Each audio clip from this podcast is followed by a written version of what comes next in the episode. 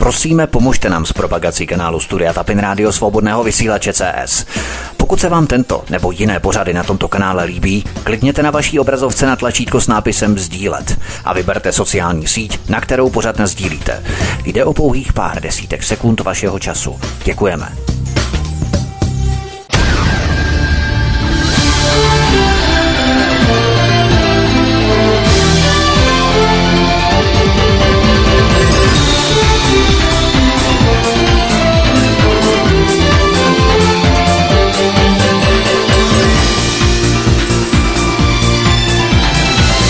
Krásný dobrý večer, dámy a pánové, milí posluchači od mikrofonu svobodného vysílače nebo na kanále Odisí vás zdraví vítek, případně vítejte i na našich podcastech. Dnes tady mám tu čest přivítat opět po více než měsíci Nelu Liskovou, ředitelku Institutu ochrana práv občanů. Neli, vítej, hezký večer, ahoj. Ahoj Vítku a zdravím zase po měsíci všechny posluchače. Kolem tebe se spustil velký povyk, který si snad ani nezasloužíš, ohledně tvých výroků o deukrajinizaci a denatifikaci české politiky. Jak to vlastně všechno začalo, kdybychom si v úvodu měli nastínit tu situaci v základech, nebo co tě přimělo k takovému tvrzení? Za chvilku to samozřejmě rozebereme podrobněji, ale zkusme nejprve v té obecné rovině. Eh, já jsem dala na svůj Twitter takový normální běžný status, kde jsem dala fotku Zelenského a napsala jsem k tomu, že doufám, že všichni, kdo podporují nacismus, takže ponesou plnou zodpovědnost, protože s ohledem na to, jaký vývoj, jaký dopad tady toto všechno má v České republice, tak už toho osobně mám taky dost, jako většina lidí v České republice určitě. Takže uh, jsem dal takový prostě svůj subjektivní nějaký pohled na to a že dalším úkolem bude uh, denacifikace a deukrajinizace České republiky. A strhla se kolem toho teda obrovská lavina, teda rozpoutali pan ex-minister kultury za KDU ČSL, pan Herman, který to mediálně teda naprosto úplně těžce rozmázl a inicioval samozřejmě na základě toho mediálního tlaku i e, policii České republiky, aby konala v tomto, v této záležitosti, v tom vyjádření proti mně. No, já jsem si totiž myslela teda skutečně, že pořád ještě platí, že uh, podpora a propagace nacismu a faši- fašismu jsou v České republice stále trestným činem. Nicméně česká politická scéna a politické neziskovky a uh, ti, kteří tady to podporují, mi to neustále vyvracejí. Takže já jsem teďka v situaci, kdy mám takový pocit, že pokud skutečně nesouhlasíš s válkou kdekoliv ve světě, aktuálně na Ukrajině, a s podporou uh, nacismu a fašismu, který podporuje nepochybně i financema, i dodávkami těžk, uh, těžké techniky a zbraní na Ukrajinu aktuální vláda, a nejenom aktuální vláda, ale všechny vlády od roku 2014, tak eh, si v hledáčku policie a musíš vysvětlovat, proč teda eh, nesouhlasíš tady tímto, proč si proti válce, proč si proti nacismu, proti fašismu. Já jsem teda jako se dívala i na nějaké zákony, stále platné. Například paragraf 406 nám neustále, jako asi pokud je teda platný, tak nám říká, že kdo připravuje útočnou válku, na které se má podílet Česká republika a tím přivodí pro Českou republiku nebezpečí války, bude potrestán odnětím svobody na 12 až 20 let nebo výjimečným trestem. A česká vláda lže, systematicky lže, že Česká republika je ve válce. My nejsme žádné válce, tato válka není naše. A nemluví o tom, že to, tím, že tady pouštějí nekontrolovaně absolutně všechny lidi z Ukrajiny, tak není pochyb o tom, že mezi těmi lidmi samozřejmě budou i ti, kteří jsou podporovatele a zastánci této ideologie, o které já hovořím, to znamená, že zastávají e, nacismus a podporují například e, Azov, pravý sektor nebo banderovce, nedávna aktivita těchto lidí, například v Plzni, kdy si pořádali Bandera party, nám to jen potvrzuje. Takže jestliže já se ohrazuju proti těmto lidem, že je nechci na území České republiky a Putin nevyhlásil válku, pozor, Putin vyhlásil nebo Putin oznámil speciální válečnou operaci a to je diametrální rozdíl. To znamená, že kdyby Putin vyhlásil válku, tak tyto lidi nemůžeme samozřejmě deportovat zpátky na území Ukrajiny. Ale v případě speciální válečné operace Jestliže tady páchají trestnou činnost a já mám z neoficiálních policejních zdrojů, že je nesmírně obrovský nárůst kriminality ze strany Ukrajinců na našem území, tak my je můžeme deportovat zpátky bez možnosti návratu do České republiky, tak jak to například dělají Spojené Arabské Emiráty, kde je téměř nulová kriminalita. Ty jsi Neli otevřela samozřejmě mnoho témat, my se k ním samozřejmě postupně vrátíme ke všem odděleně a budeme je probírat postupně. Nicméně ohledně Vladimíra Putina, ano, on vyhlásil sice speciální operaci, ale je to prostě invaze na Ukrajinu, to nelze upřít. Samozřejmě váleční akce bez pochyby je. Nicméně je to, je to napadení Ukrajiny, i když samozřejmě ty věci, které předcházely, poskytují určité předpolí. Když si to rozdělíme teď na dvě roviny. Nacifikace nejprve na Ukrajině a potom v české politice, respektive v českém politickém prostoru.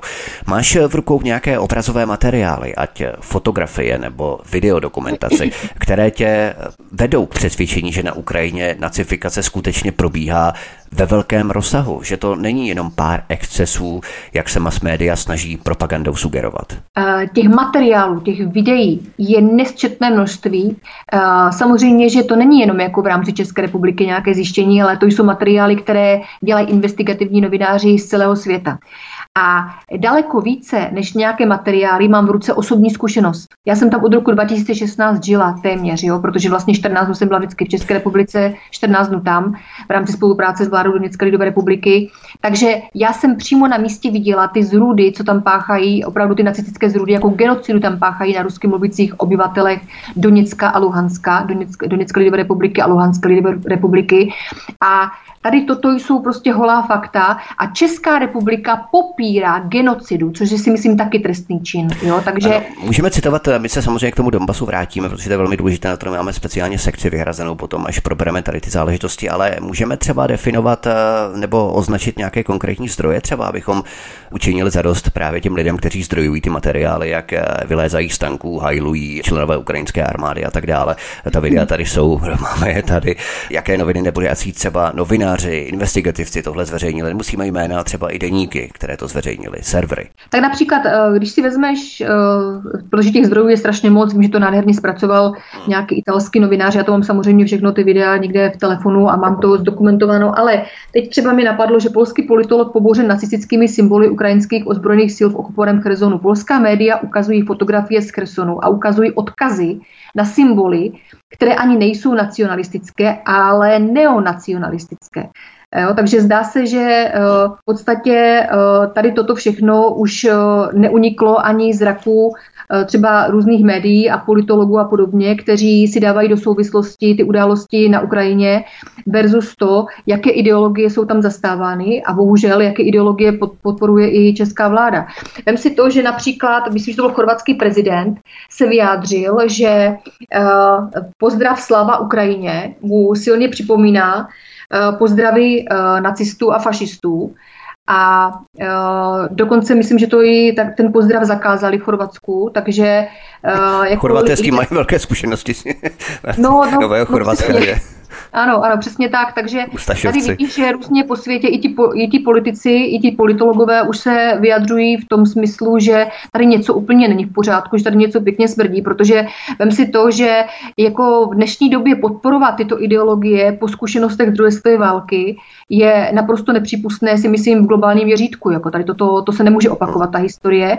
Ale jak vidíme, tak Spojené státy se o to vehementně snaží a bohužel hlupáci po celém světě jim tady toto věří, aniž by si zjistili informace a naopak druhou stranu my, kteří ty zkušenosti máme třeba i být jako já třeba osobní a známe tu historii toho konfliktu, tak jsme označováni záměrně ve smyslu naming and shaming za eh, dezinformátory. Tady přesně i dokonce jsou nějaké dokumenty na různých ministerstvech uh, této vlády, že jak mají postupovat v rámci naming and shaming, to znamená, že je potřeba pojmenovat a zesměšnit veřejně každého člověka, který nebude souhlasit s aktuální ideologií této vlády. Jo? Takže tady jsme se dostali skutečně už hodně za, daleko za nějakou pomyslnou demokracii a svobodu slova. Nastupem pěti koalice tady toto v České republice doslova a do písme nepadlo, protože tady vidíš sám, kolik trestních oznámení padá na lidi, kteří se vyjádří v opačném duchu nebo naprosto opačně, no. než, než je retorika, retorika této vlády. A to bylo třeba i důvodem, proč jsem založila Institut ochrana práv občanů, protože není možné, aby mi lidi psali na sociální sítě, víte, paní Lísková, já to tam radši nenapíšu, já se bojím, co by mě vyhodili z práce. Pane bože, kam jsme se to dostali, jako jo? To, to, to přemýšlení těch lidí. Přesně, tato vláda vyvolává obrovský strach, vyvolává nejistotu, vyvolává obavy z toho vyjádřit svůj osobní politický názor a přesně tato vláda je ta, která vyvolává ve společnosti nenávist vzájemnou, protože jim jde o to, abychom se nenáviděli s Ukrajinci, Ukrajinci s náma, do toho se samozřejmě přimíchají Romové, jo, ve smyslu rozděl a panuj, protože takto se řídí nejlépe společnost, že tam obrovský chaos.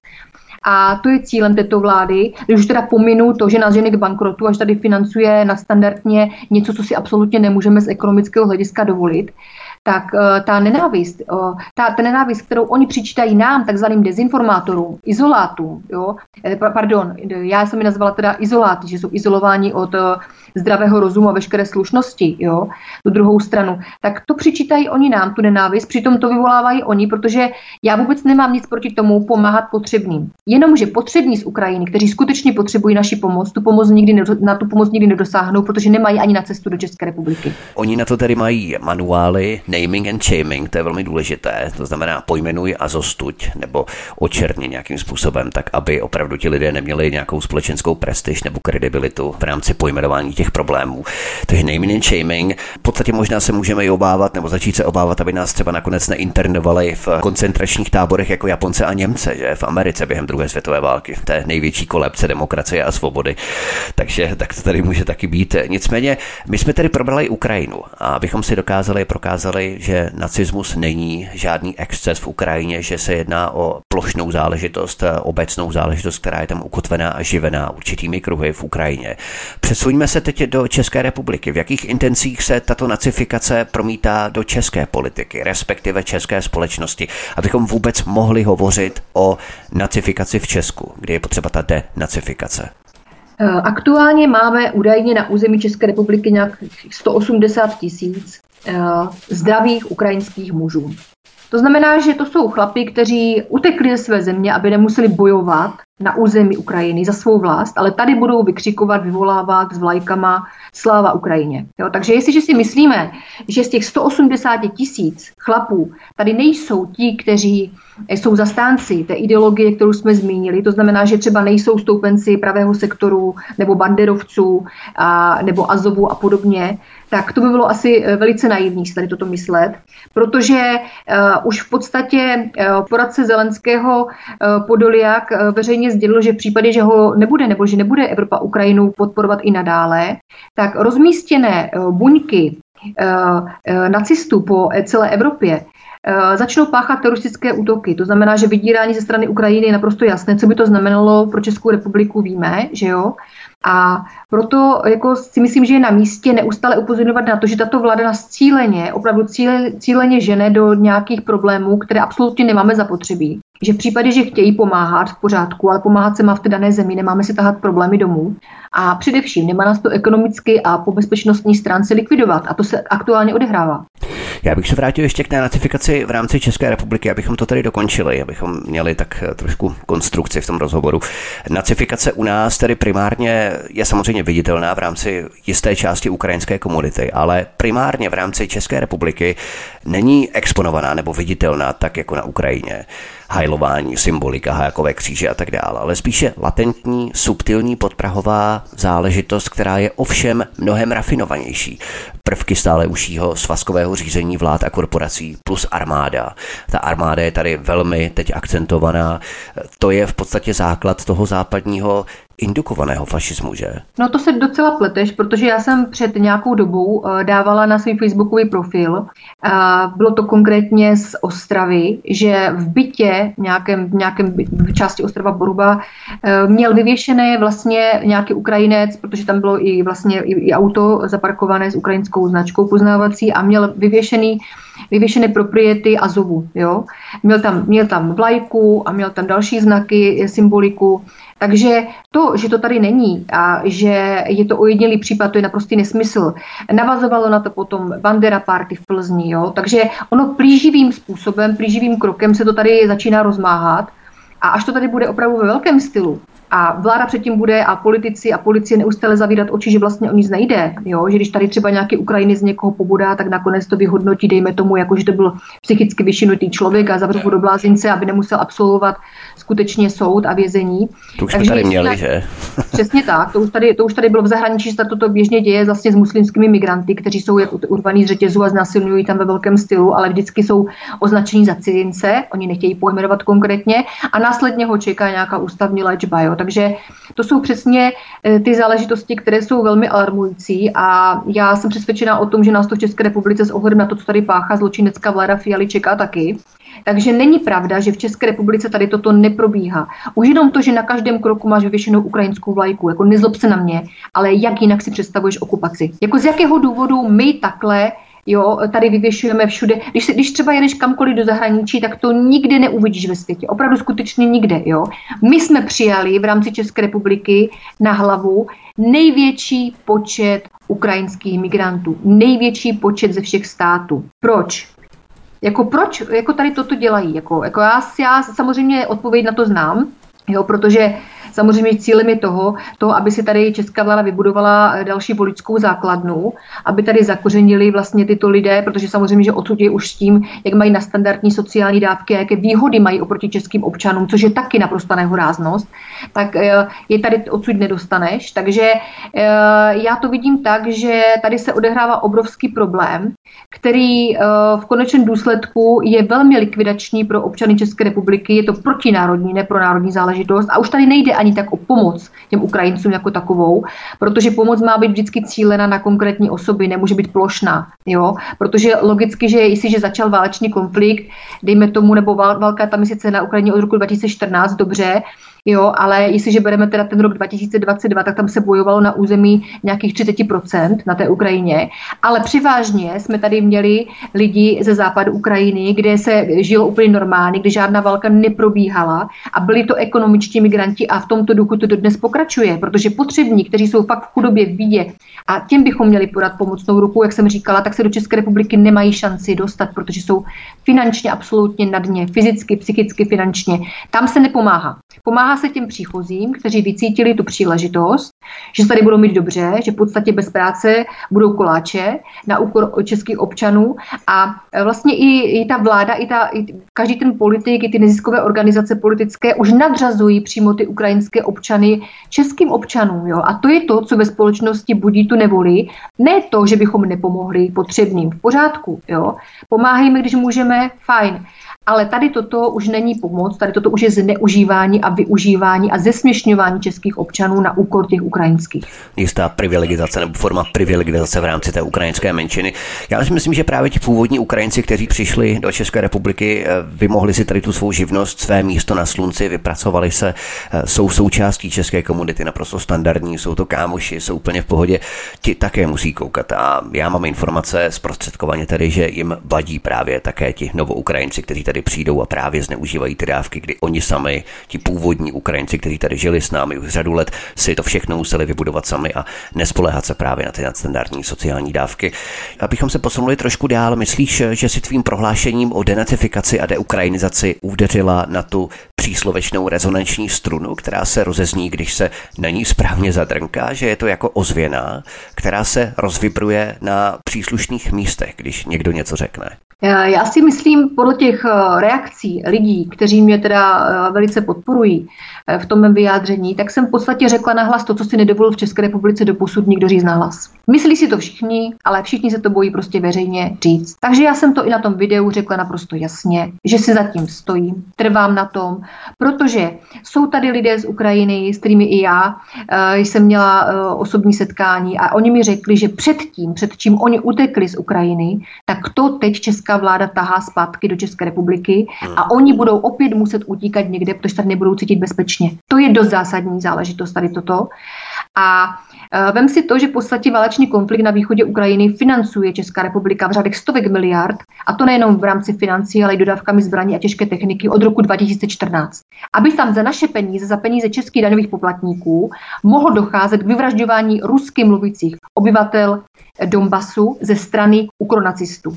Takže česká vláda vlastně celou dobu popírá genocidu a nejenom, že ji popírá, ona se jí i přímo účastní. Takže chápu tu reakci pana Hermana, který uh, samozřejmě s ohledem na to moje vyjádření zareagoval tak, jak zareagoval, protože jsem prostě řekla jenom pravdu. Řekla jsem pravdu, kterou jsem viděla na vlastní oči a to mi prostě nikdo nevezme. Za tři roky, co jsem jezdila na Domba, spolupracovala jsem tam vlastně s ministerstvem zahraničních věcí a Eh, za druhé, eh, samozřejmě vidím to obrovské eh, riziko, to potenciální riziko, které hrozí České republice s ohledem na to, že tady jsou lidé v pouštění otevřeně. Zelenský například propustil i vězně. Jo, o tom se mluvilo už kdysi, že vlastně v počátku toho konfliktu propustil i vězně.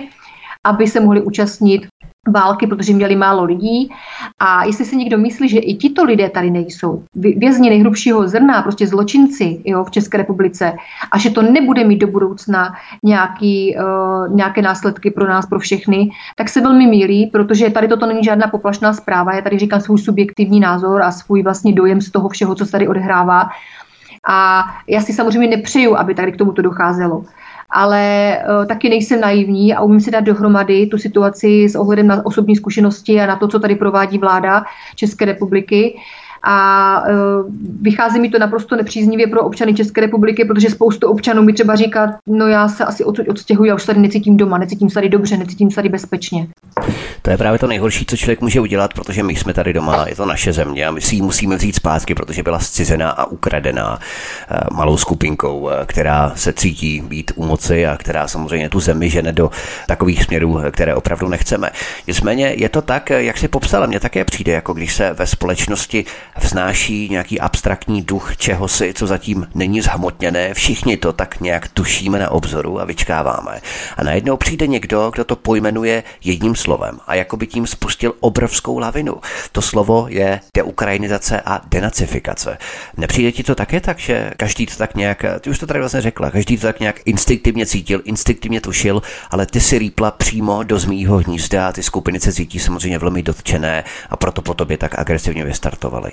No pochopitelně, protože tady je dán prostor v médiích jenom zhruba Eh, té, eh, já to tak typu na jednu třetinu, eh, jo, těch, kteří jsou pro válku, jo, kteří jsou plně nenávistí vůči Rusku, vůči Putinovi. Jestliže já se ohradím vůči válečnému konfliktu, tak okamžitě jsem prostě vulgárně napadána, jo, že jsem pro Putinovská a nechci to tady ani jmenovat všechno, co mi prostě říkají, jo, takže, nebo, nebo i píšou. Takže v podstatě tady je dán ten prostor právě té části, té menšině, aby ona vyvolávala ten dojem, že jsou ve většině. Jo, logicky, jo, protože jestliže dáš mediální prostor někomu, tak to působí, že masově si to snad myslí jako většina obyvatel. Ale to je obrovský podvod a lež. Není to tak, jo? protože já skutečně, když jezdím po republice, bavím se s těmi lidmi, tak jako opravdu mi neřekl nikdo z těch lidí, no je to super, že tam je ta válka, že to financujeme perfektní, že tam posíláme miliardy, sami nemáme prostě tady na potřebné v České republice. Ne, občan Já jsem český se taky s nikým nesetkal s nikým takovým. Ano, no, vůbec tak. nikým. Český, český občan není hlupák. Hlupáci jsou samozřejmě ti, kteří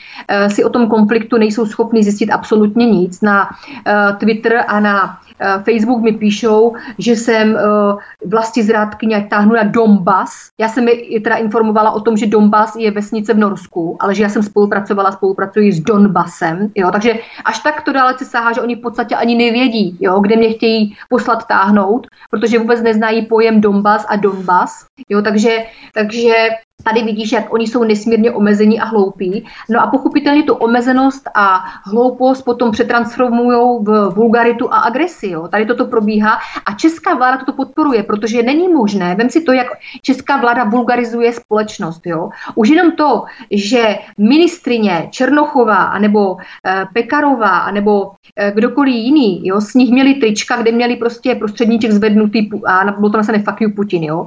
Takže vem si to, jestliže toto si dovolí už člověk ve vysoké politice chovat se opravdu tímto primitivním, vulgárním způsobem, tak ta společnost si potom přejímá tady tyto hodnoty v uvozovkách, jakože to je prostě standard, že to je normální. Jo? Je vulgární Černochová, fajn, je vulgární Pekarová, budeme vulgární taky. Jo? Takže tady přesně vidíš, na jakou skupinu oni cílí. Oni cílí na tu nejvíc primitivní a ubohou a nevzdělanou část populace české, ale ta část je ta, která je ta nejhlučnější a jejím prostoru dávan pro, v médiích pardon, dávan dávan prostor, aby oni potom dehonestovali nás ostatní, tu většinu, a nazývali nás záměrně dezinformátory a dezoláty a různými jinými hanlivými informacemi. Přitom ta klasická dnešní v uvozovkách dezinformace má větší vypovídající hodnotu a ta informace je mnohem kvalitnější, protože skutečně ti lidé čerpají ze zahraničních zdrojů a nejenom z toho, co se v okleštěné Evropské unii eh, pouští veřejnosti. Eh, takže mm, ta informace je vypovídající daleko víc než to, co nám vnucují jako pravdu. Jako vem si to, jak si může někdo dovolit v dnešní době, v době takzvané demokracie, platit miliardy neziskovým organizacím, které tady mají dohlížet na pravdu. Co je pravda? To by mě teda fakt zajímalo, co je pravda. Pravda je to, co řekne vláda, protože já mám opačnou životní zkušenost, mám opoč, opačný názor a tím pádem jsem lhářka, jsem dezinformátorka a stojím za to, aby mě pojmenovali a veřejně dehonestovali a kriminalizovali. Takže taková je situace v České republice, tomu říkají pravda. Pravda je prostě to, co řekne vláda a strana, to je úplně jasné. Nicméně je to třeba i v korelaci s tím, jaký je třeba pogrom v mainstreamu na takzvané dezinformace, o kterých si hovořila třeba i v rámci covidu, že lidé 40% prý, oni si zoufají a pláčí nad tím, že 40% lidí nevěří ještě dosud vakcínám, když v Americe, v Spojených státech amerických jsou obrovské soudní procesy s Pfizerem. Anthony Fauci byl grilovaný v americkém kongresu v rámci podvýboru, které se na to zaměřují a tak dále. A o tom se vůbec tady v České republice potažmo v Evropě vůbec neinformuje. My si zahrajeme písničku a potom se budeme věnovat dál. Podíváme se stručně a krátce na historické konsekvence ohledně fašismu, nacismu, nacistických kruhů a samozřejmě i sudeckých Němců, kteří ve většinové množství volili pro hitlerovskou Sudeten Deutschland Partei Konráda Hedleina v Československu ještě před Mnichovem. O tom se budeme bavit po písničce. Naším hostem je Nela Lisková, ředitelka Institutu ochrana práv občanů od mikrofonu svobodného vysílače nebo na kanále Odyssey. Vás zdraví vítek. Hezký večer, vydržte s námi.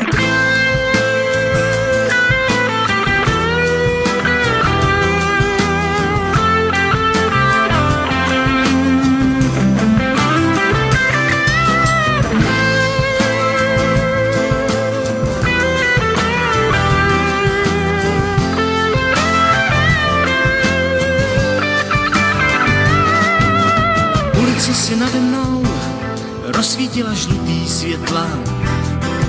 Určitě proto, abych trefil domů z hospody. Už se mi víckrát v noci ve tmě cesta spletla. A od čase do rána protáhnou mé noční pochody. Chodí ulicí, parkem po nádraží, a doufám, než si mě vůně vína odvalí, budu spát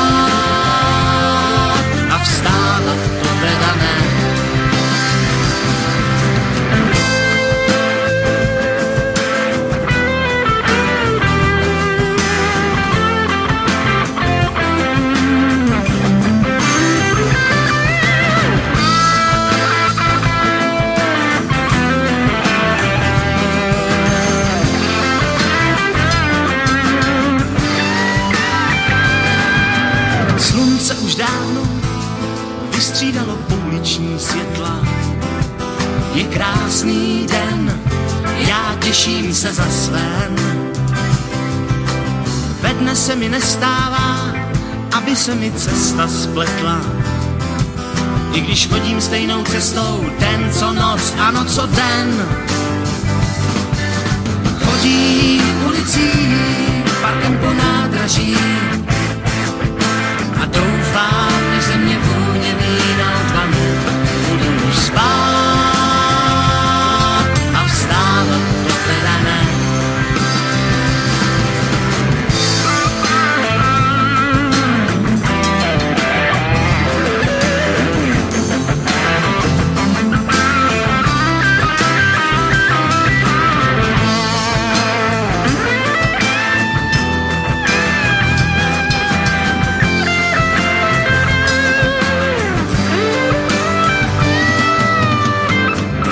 mikrofonu svobodného vysílače nebo na kanále Odisí vás zdraví Vítek, zároveň i s Nelou Liskovou, ředitelkou Institutu ochrana práv občanů. Podívejme se teď krátce na ideologický rozměr toho prohlášení. Víme, že nacismus a korporátní fašismus jsou zločinné ideologie, které vykoupaly půl Evropy v krvi a mají na svědomí miliony životů. Primárně tedy nacismus, protože fašismus je spíš něco jako zastřešující ideologií, bychom to v tomto kontextu nazvali. Ty si de facto vyzvala k veřejnému distancování od vyvolávání duchů a historického revizionismu. Přesto to jisté skupině vadí. K těm kruhům se v zápětí dostaneme, ale není to tak trochu postavené na hlavu? Ty vlastně kopíruješ narrativ platný celou dobu po druhé světové válce až do dnes, veřejného distancu od těchto ideologií.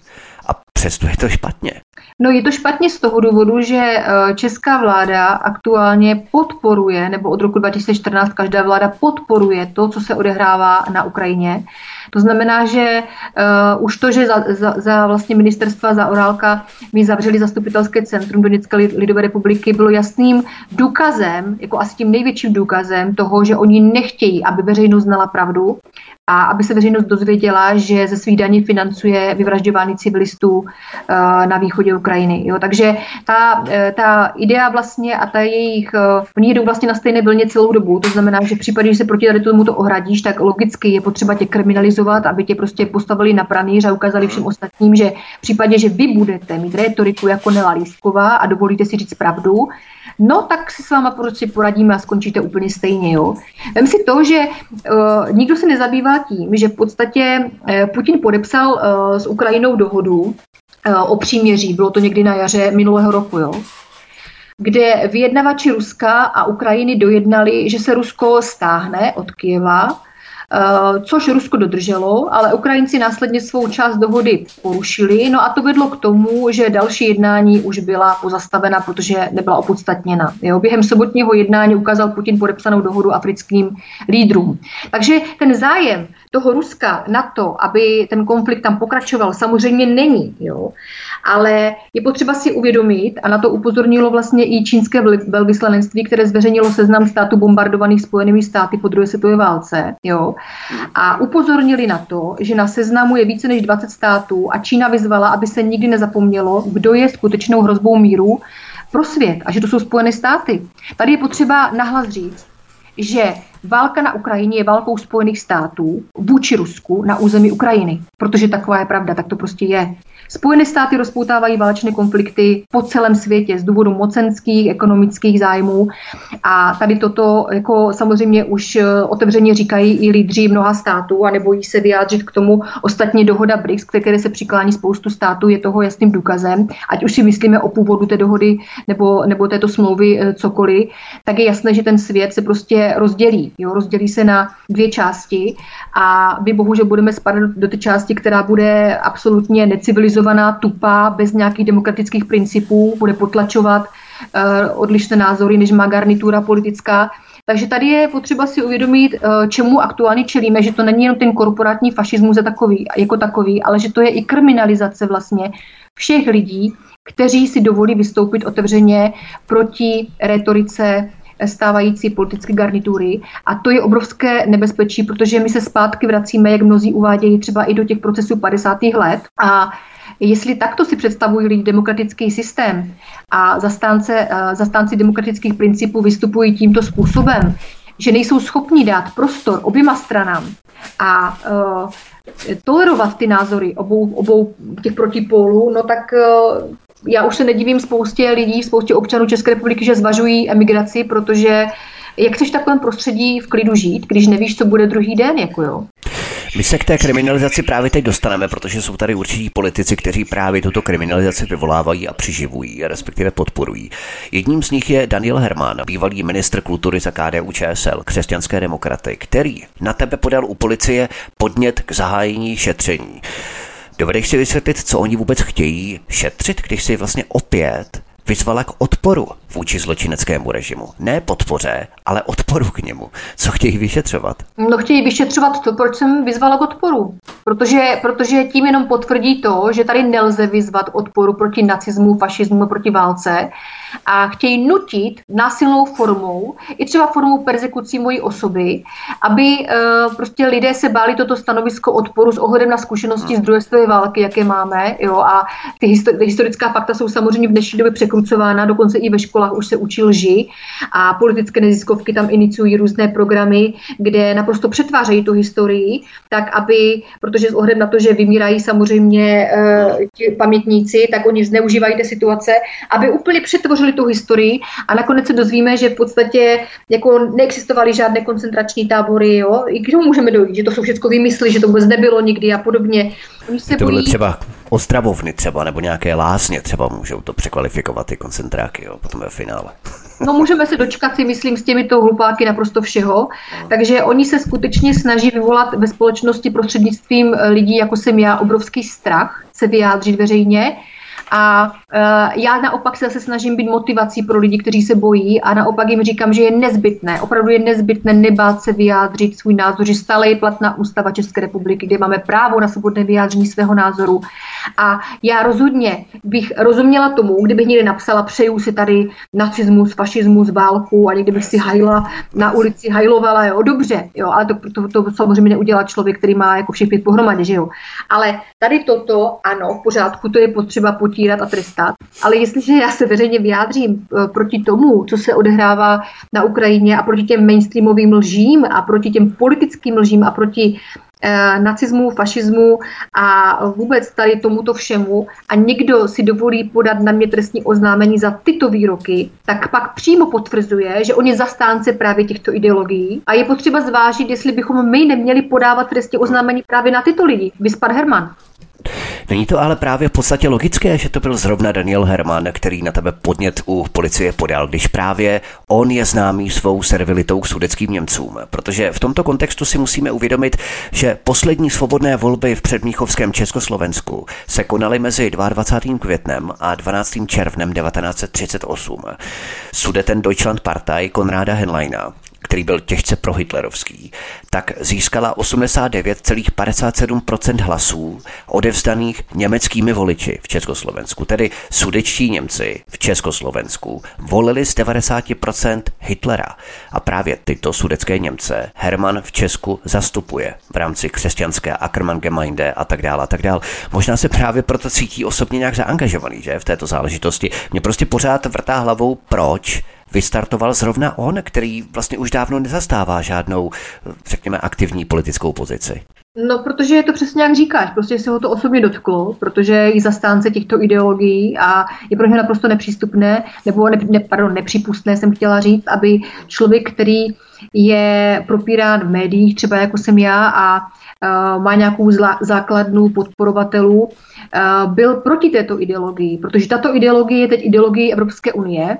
Evrop, základy Evropské unie vznikly vlastně uh, přesně, přesně na této ideologii.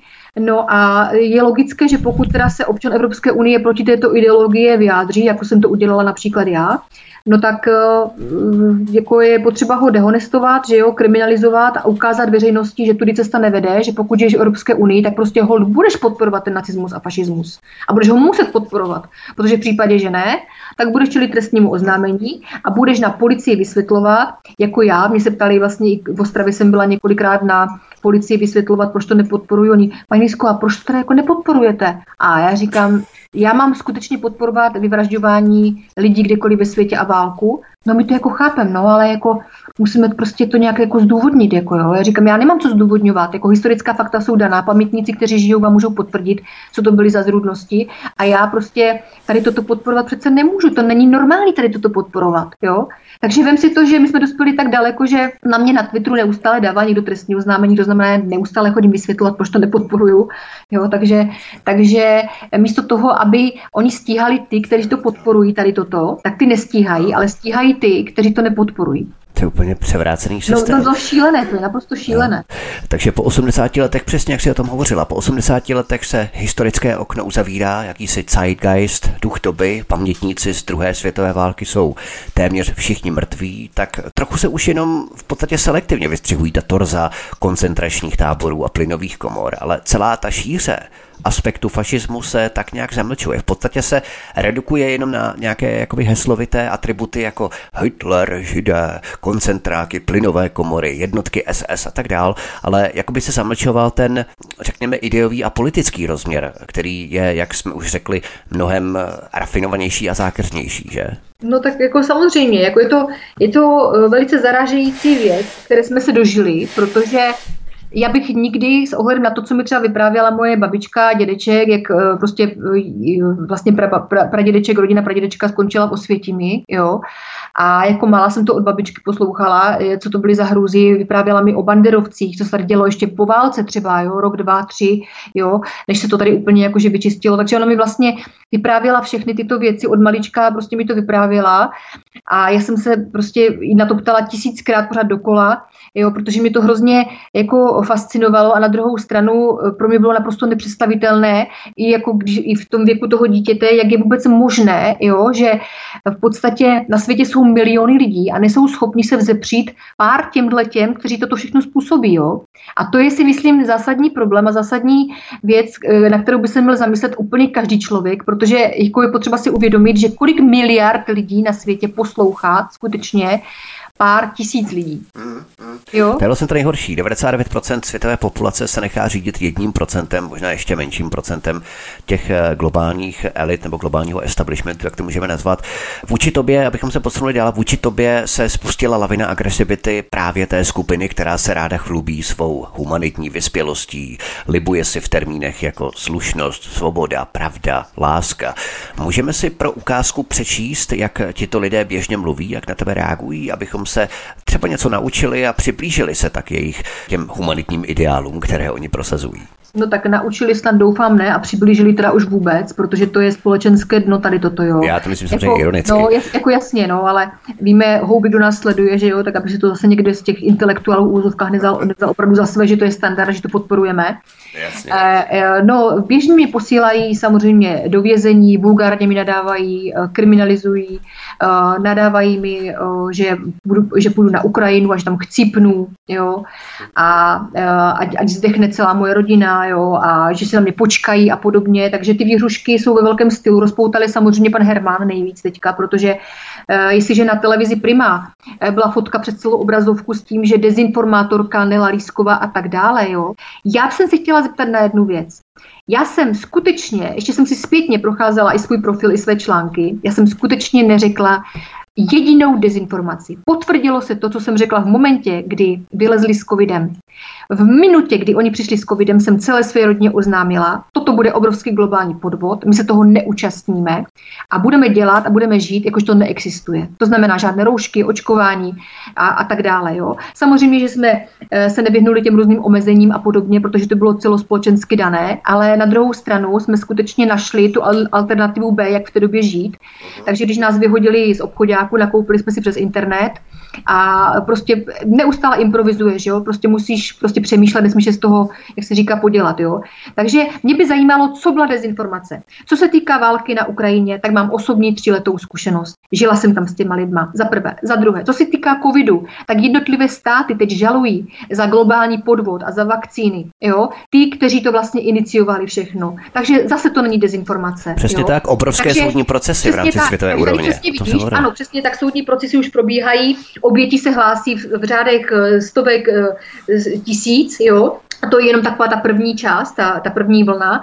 Takže vem si v podstatě to, že nic z toho není dezinformace a to je názorný, názornou ukázku, jak si dovolí na televizi Prima prostě mě takhle veřejně před celou republikou nazvat dezinformátorkou, když to sami oni, to, co vysílali po celou dobu té pseudopandemie a války teď aktuálně, jo, tak to je jedna lež vedle druhé. Jedna lež vedle druhé je to pořád součást té operace naming and shaming, to znamená pojmenuj a zostuď. No, Toto jsou tedy ty znázorněné hodnoty Havlova odkazu, které tyto kruhy vyznávají. Člověk si tak říká, kde se taková odpadní stoka líhne, že? Jestli se třeba nevoděřil nějaký genetický experiment s lidmi, nebo je takto naučila mluvit maminka, případně pančelka ve škole. Kde se to vůbec líhne, taková agrese nebo takový vztek? Tak eh, když nemají argumenty, když o té problematice absolutně nic nevědí a ty jim prostě slušně, věcně, eh, cíleně argumentuješ, dokládáš jim tam určité záležitosti, jo, a oni přesto všechno začnou místo toho, aby napsali třeba, ano, aha, tak to jsem nevěděl, no vidíte, tak to si zkusím dohledat, jo, nebo prostě přemýšlející člověk, rozumíš, jo, tak to by reagoval člověk, který přemýšlí, jo, takže oni nemají ani zájem přemýšlet, protože samostatné myšlení je potíráno, to víme, že od roku 89 tady lidi prostě totálně zblbli, jo, a je to potíráno. To znamená, že to je přesně produkt té generace, jo, kdy oni nedokážou si dohledat informace samostatně myšl, myslet a všechno, co je v mainstreamu, berou jako, že je to v televizi, je to prostě pravda, tam to řekli a tečka. Jo.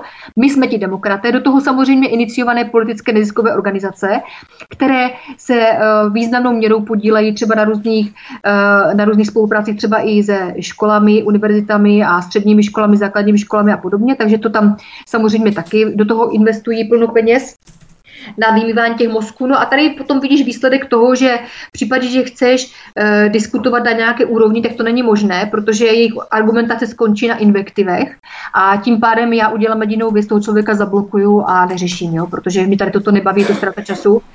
A já si myslím, že já se vyjadřuju k té záležitosti třeba co se týká Ukrajiny konzistentně od počátku a od počátku jasně říkám, co jsem tam viděla, co jsem tam zažila. A kdybych tam zažila něco jiného a viděla něco jiného, tak já nemám nejmenší důvod to prostě neříct. Jako jo, proč? Jo? Prostě jsem tam jela, protože mě ten problém zajímal. Chtěla jsem na vlastní oči vidět, jak to skutečně je. A tady toto jsem konfrontovala s realitou v mainstreamu v České republice. A je to velký problém, jak vidíš. Je velký problém skutečně v dnešní době říct, že máš nějaké poznatky, i nějaké vědomosti o něčem, nějaké povědomí o něčem, protože pokud to není uh, politicky přijatelné a politicky korektní, no tak přichází na řadu naming, shaming a veřejná dehonestace a kriminalizace těch občanů. Jo? Takže já jsem toho uh, osobně svědkem, já mám vlastní zkušenosti vys kauza s, s Richterovou, že jo, to bylo naprosto neskutečné, co se tam odehrávalo u toho soudu. No, takže uh, právo na spravedlivý proces a právo, jakýkoliv právo v České republice jsou prostě naprosto minulostí od nástupu pěti koalice.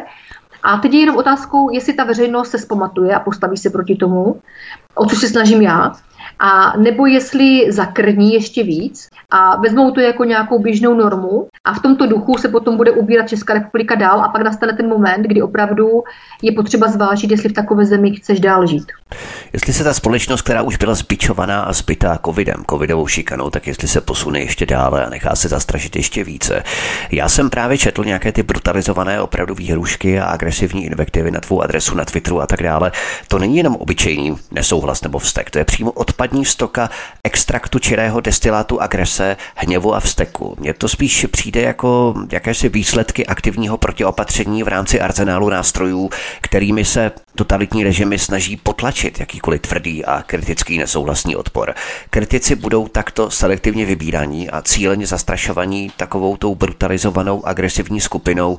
Tohle jsou jakési indikátory nebo markery toho celého procesu. Brutalizované výhrušky opravdu toho nejhrubšího zrna. No bohužel, ta společnost je tak nastavená a vláda prostě v tady tomto duchu pokračuje dál, takže já nepředpokládám, že to v nejbližších letech bude lepší. Nemyslím si, dokud tady bude prostě ta situace taková, jaká je a pokud tady bude pěti koalice vládnout, eh, tak ta agrese a nenávist bude ve společnosti stoupat, protože oni to chtějí. Tady toto je cílené. Jo? Ta společnost je cíleně vedena k tomu, aby se navzájem napadali, aby se nenáviděli, protože uh, oni tady nepotřebují mít dvě části uh, občanů nebo dvě skupiny, jsem chtěla říct, které spolu, spolu, spolu budou diskutovat na nějaké úrovni, protože kdyby diskutovali na nějaké úrovni, tak můžou dojít k nějakému společnému závěru a dohodnout si, že jo. A cílem tady toho všeho je, aby se společnost rozhádala, aby byla prostě plná zášti, nenávistí, napětí, protože potom oni můžou z toho vytáhnout to, co oni potřebují a poukázat prstem na někoho, kdo za to může. Jo, jako v mém případě třeba já, jo, to ona je ta špatná, to ona tady říká ty špatné informace, to ona může za tu nenávist. Ona to tady rozpoutala. To znamená zhmotnit nějaké abstraktní tendence, personifikovat tyto tendence. A především odvést pozornost, a především tak. odvést pozornost, že tady toto všechno iniciuje politická scéna. Oni potřebují konkretizovat určité osoby, aby poukázali na to, že ten daný člověk je vyníkem a aby se vyvinila z toho tím pádem ta celá politická scéna, která v rámci demokracie tady postupuje přece standardně a prostě mají, eh, zastávají demokratické principy a podobně, že jo. Takže je to prostě tak, no, tak jako teď záleží na tom, jak, eh, jak to ti konkrétní lidé ustojí nebo neustojí a jestli teda se nám podaří motivovat tu společnost k tomu, aby se opravdu nedali a aby se nebáli vyjádřit veřejně svůj názor, no, uvidíme, jak to dopadne. Ještě než dokončíme tady to téma, potom se vypravíme samozřejmě dál k tím zkušenostem Donbasu, které si tady našla v úvodu. My se to samozřejmě rozvedeme po písničce. Nicméně v rámci ještě těch agresivních útoků ta brutalita dosahuje značně extrémní úrovně.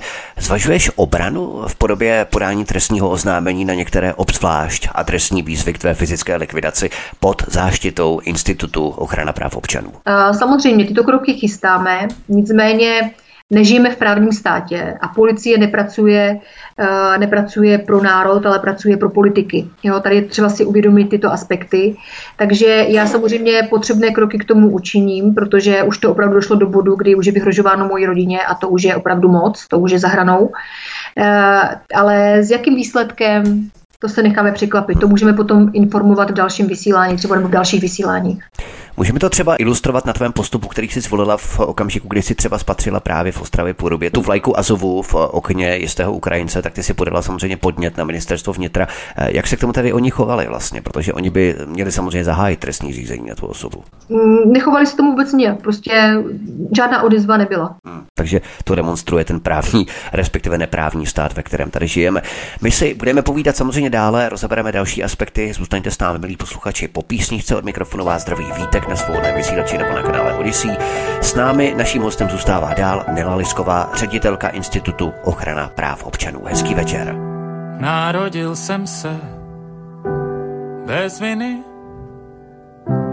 a odejdu tež bez viny. Životem kráčím bez viny, já prohlašuji, jsem nevinný. Vinu mi předávali, podsouvali, vnucovali, pořád spali.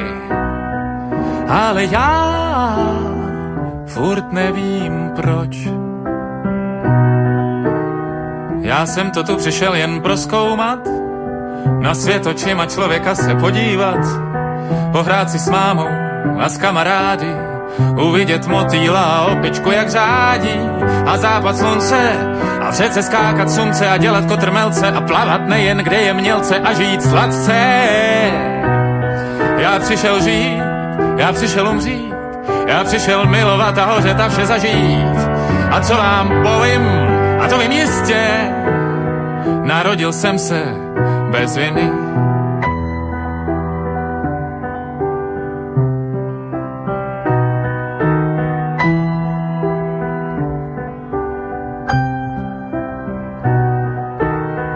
Proč mami, tati? Proč paní učitelko? Proč babi? Proč ty taky? Vždyť já jsem radost, živoucí potěšení, láska zmotněná, boží spokojenost. Životem kráčím bez viny, a pro mě nejsou přečiny. Zločiny, pokuty a soudy nedávají smysl pro žádné boží děti. Narodil jsem se bez viny, odejdu tež bez viny. Životem kráčím bez viny. Já prohlašuji, já prohlašuji, jsem nevinný. Nesuďte děti své a nedávejte vinu. Nesuďte bratry, sestry jenom tak ze splínu. Vždyť jsme svobodní, vždyť jsme bez viny. Neexistují řečiny,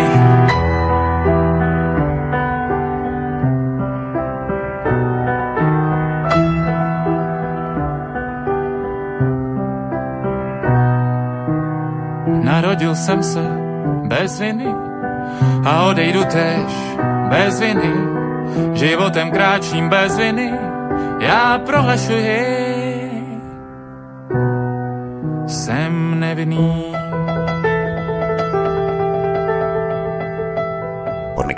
svobodného vysílače nebo na kanále Odisí vás zdraví Vítek. Naším hostem stále zůstává Nela Lisková, ředitelka Institutu ochrana práv občanů.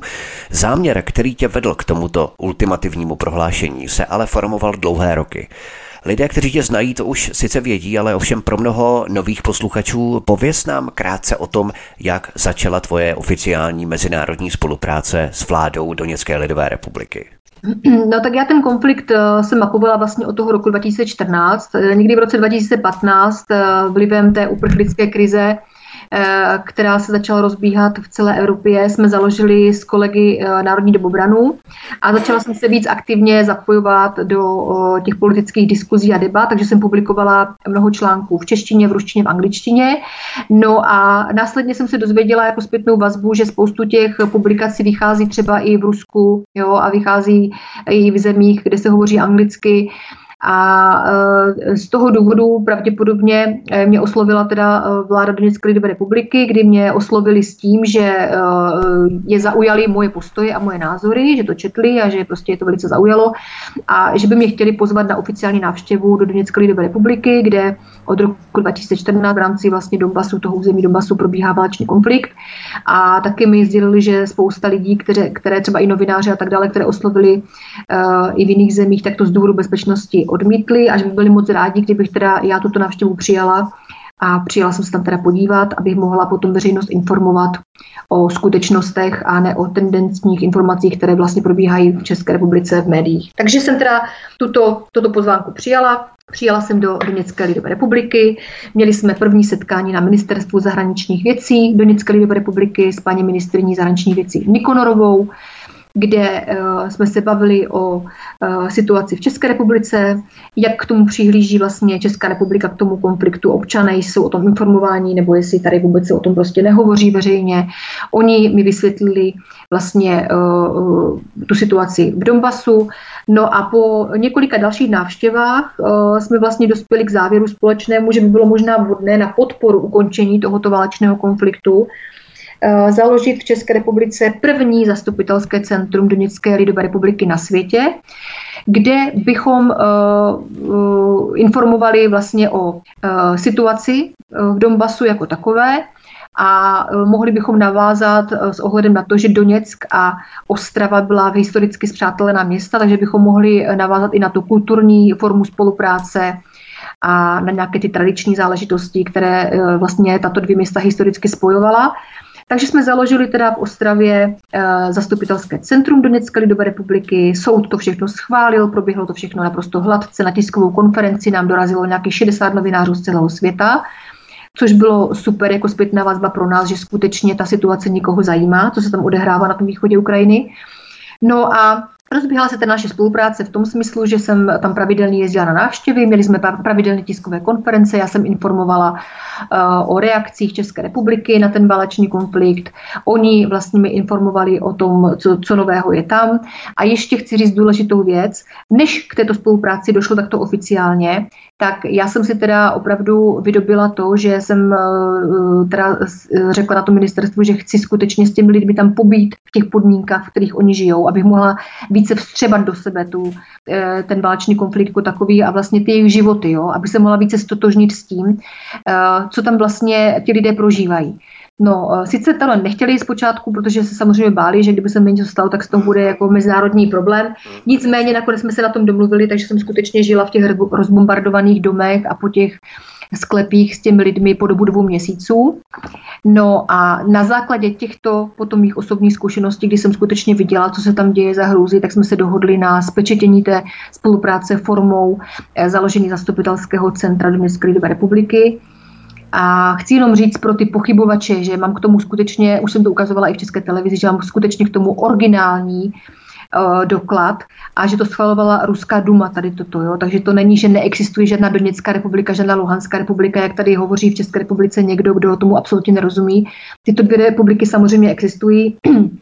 a život tam probíhal uh, zcela normálním způsobem, fungovalo tam absolutně všechno, ať jsou to školy, ať jsou to obchody, uh, kulturní uh, zařízení a podobně, takže tam fungovalo absolutně všechno. Jenom v podstatě, eh, když si vyjel kousíček dál za ten Doněck, tak tam to bylo teda opravdu naprosto šílené, rozbombardované vesnice, městečka a podobně. Jo. Takže na základě těchto zkušeností teda jsme se dohodli dál.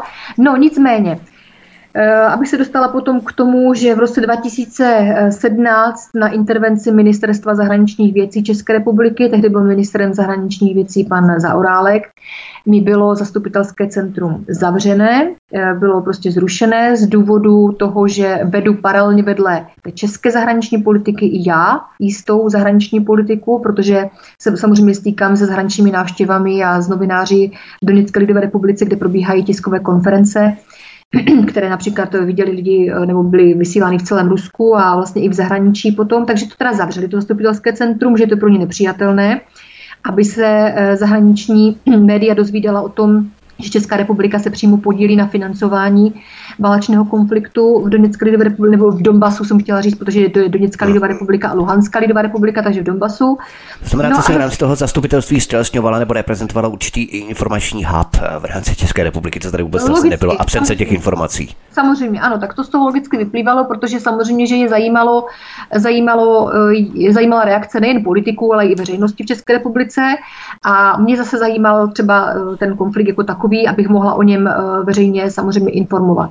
Já jsem absolvovala například, toto je velice zajímavá věc, možná pro veřejnost, já jsem absolvovala například i tiskovou konferenci v Doněcké lidové republice přímo na konferenci OPSE, to znamená, to jsou ty, ty organizace, které dohlíží nad válečnými konflikty po celém světě.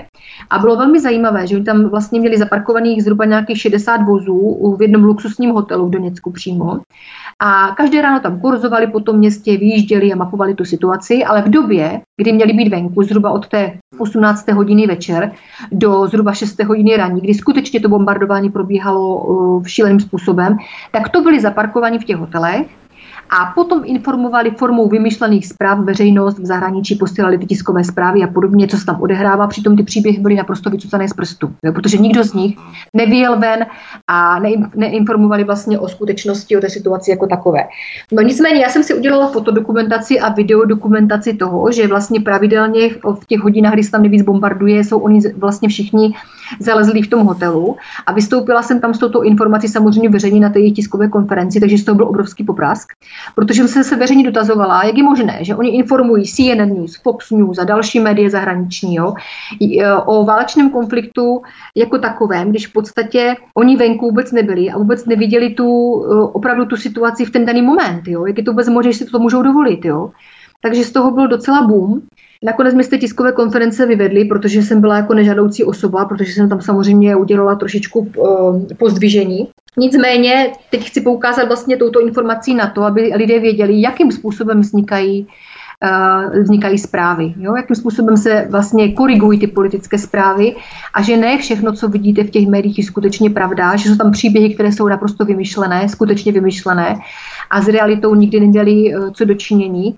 A přesně toto se odehrávalo například i tam. Protože pro západní média samozřejmě uh, s ohledem na vliv Spojených států, uh, tak potřebovali ty informace tendenční, o tom, že tam proruští separatisté vyvražďují a tak dále a tak dále. Ale, ano. Situace, ale situace byla zcela opačná, kdy tam ukronacisté vyvražďovali rusky mluvící obyvatele Donbasu. Taková je realita dodnes to je tak, že to jsou takový ti váleční spravodajové, kteří eh, vědou do té oblasti a tráví tam většinu času v hotelu na eh, Přesně snídaních, tak. obědech, večeřích, pak si možná vědou s armádou, pod záštitou armády někam, eh, kde můžou natočit nějaké ty fantastické obrázky, kde je na pozadí vidět třeba nějaký váleční stav, nebo se tam potom dopromítnou potom ex post ještě v rámci té reportáže, aby vypadalo, že tam skutečně byli někde, kde byla nějaká vojenská operace a tak dále.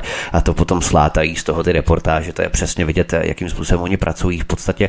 Nicméně ty máš tedy unikátní devizu, kterou politici, co se pohybují v katakombách parlamentních budov eh, nebo krajskými kancelářemi, nemají. A tou devizou je přímá zkušenost z Donbasu dlouho před 24. únorem 2022. Jaké byly tvé zkušenosti v tomto období mezi ukrajinským Majdanem v roce 2014 a ruskou invazí na Ukrajinu v roce 2022? To jsme si právě teď eh, řekli.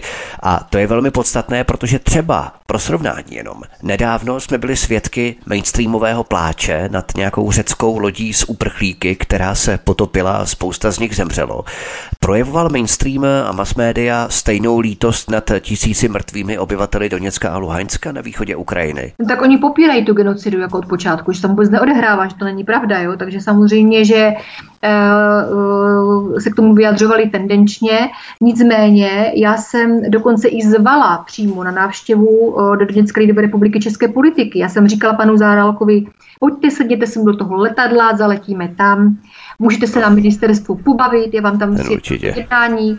Samozřejmě, že nikdo neměl zájem na tom tam uh, odletět se mnou, protože zaprvé se báli, že jo, protože tam no, jistě, jistě. probíhá válečný konflikt, takže je lepší z toho ministerstva z tepla pěkně uh, vymýšlet neustále nějaké lží pro veřejnost, než se na to místo zajet přímo podívat a uh, zkusit, se třeba, zkusit třeba sjednat nápravu v tom, že bychom přestali, protože mi primárně šlo o to, poukázat na to, že Česká republika toto financuje. Já bych pochopila, kdyby proběhlo nějaké referendum v České republice v roce 2014 a vláda se zeptala občanů, podívejte se, na východě Ukrajiny je válečný konflikt, chceme tam financovat ukronacisty a budou vyvražďovat ruský mluvící obyvatele. Souhlasíte s tím?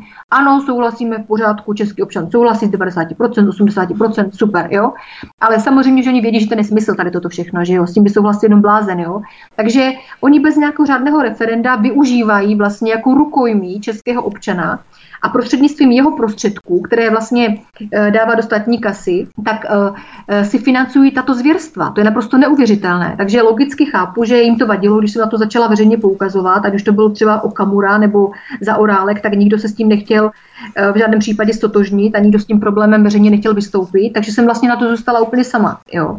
Hmm. Takže následovali například i nábojnice ve schránce, neustále jsme měli rozbité auto, pod eh, rozřezané pneumatiky, rozbité okno, eh, výhružné anonymy. Jo, takže já jsem si taky tím obdobím, eh, v tom období prošla hmm. prostě šíleným, šílenými věcmi.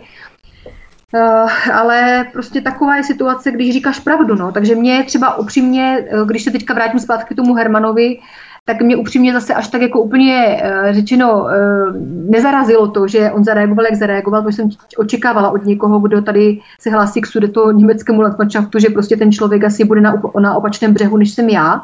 Ale spíše, co je na tom opravdu odporného a hnusného, tak je ta mediální masáž a ty lží a ta snaha Eh, jakéhokoliv normálního, rozumného, inteligentního člověka prostě naprosto společensky znemožnit. Dehonestovat, kriminalizovat a znemožnit. To je zločin a já si myslím, že zpětně, jak jsem řekla i v tom videu, že doufám, že bude druhý norimberský proces, kde se budou všichni tito zločinci, kteří se podílejí na té genocidě na Ukrajině a financují to vědomě, takže se budou všichni zodpovídat z toho, co po celou dobu prováděli, protože já věřím tomu, eh, když se podíváme třeba historicky na ty jednotlivé procesy, tak k tomu dochází. Jo. A ono se může opravdu ta geopolitika tak poměnit a tak všechno prostě eh, na, může nabrat úplně jiný, jiný směr a rychlost, že se skutečně můžou dočkat třeba toho, že budou účastníky tohoto procesu a budou souzeni za zločiny proti lidskosti, proti popírání genocidě a podobně. Přesně jak se to děje ve Spojených státech amerických. Konec konců nemusíme chodit vůbec nikam daleko. To znamená, že pro naše média i pro naše politiky jsou životy některých etnik cenější než životy jiných etnik, že ne na každém životě záleží. No lives matters, black lives matters. Máme tu tedy strážce myšlenkové čistoty, kteří hlídají naše myšlení, aby nebylo závadové, ale abychom si mysleli to samé, co si myslí gaunerská strana a vláda, protože to je ta jediná svoboda a demokracie, takový ideový monolit od mateřské školky až do krematoria. Jaké bys vyzdvihla nejhorší lži, které česká mass media šíří ohledně války na Ukrajině? Ten opotřebovací faktor, váleční opotřebovací faktor je bezesporu tím zásadním prvkem, ale jde o celkový narrativ, který vůbec neodpovídá například stavu ukrajinské armády, protože ten se také výrazně zkresluje. Ukrajinská armáda téměř už nemá žádné další rezervy. No tak ty největší lži jsou asi ve smyslu, že Rusko je fašistické, že Putin je fašista, že každý, kdo ho prostě... Oni ani neznají v podstatě no, eh, tu, termo, tu terminologii a ten význam toho termínu nacista a fašista. Jo? Vladimír Putin Oni... byl v KGB, to znamená, že když už tak komunista maximálně, no, že no, bývalý tedy ještě ex. Ale, ale to, to téhle skupině lidí prostě nevysvětlí, že fašismus byl, dejme tomu, v Itálii, Benito Mussolini a tak dále, část Španělska byla fašistická. Naopak, tady zase byl nacismus, že jo, takže uh, Německo a podobně. Takže, uh, takže tam, tam vlastně těm lidem tady toto nevysvětlíš, protože oni jsou všichni, najednou jsme fašisti, nacisti, to je naprosté, naprosté šílenství, mají v tom guláš. A všichni, kdo podporujeme ukončení konfliktu, nechceme financovat válku, tak se na to podílíme, že jo. Takže jako uh, ty debaty, já už se toho ani neúčastním, protože to nedává absolutně žádný smysl. Jo. Já maximálně řeknu něco uh, v těch alternativních médiích, jako třeba s tebou tady teď děláme rozhovor, nebo i s jinými jsem dělala rozhovory ohledně tohoto tématu a tam vyjádřím vlastně to, jaké mám zkušenosti a jak to vnímám já, ale opravdu ty individuální diskuze, to je pro mě naprosto nepřijatelné, to je ztráta času, to nejde. Jo? Je, je, ne, tady, tady prostě skutečně, když vidíš, že ta média eh, těm lidem vymývají mozky takovým způsobem, že i oni ty terminologie záměrně eh, zaměňují a lžou. Jo, a v podstatě i v těch školách dneska se už, když se učitel vyjádří, eh, jako teď byl ten případ té paní učitelky, že jo, když se se vyjádřila, že válka je tam na nějakých 30% území, že není nutné, aby tady prostě byl takový příliv těch migrantů a podobně.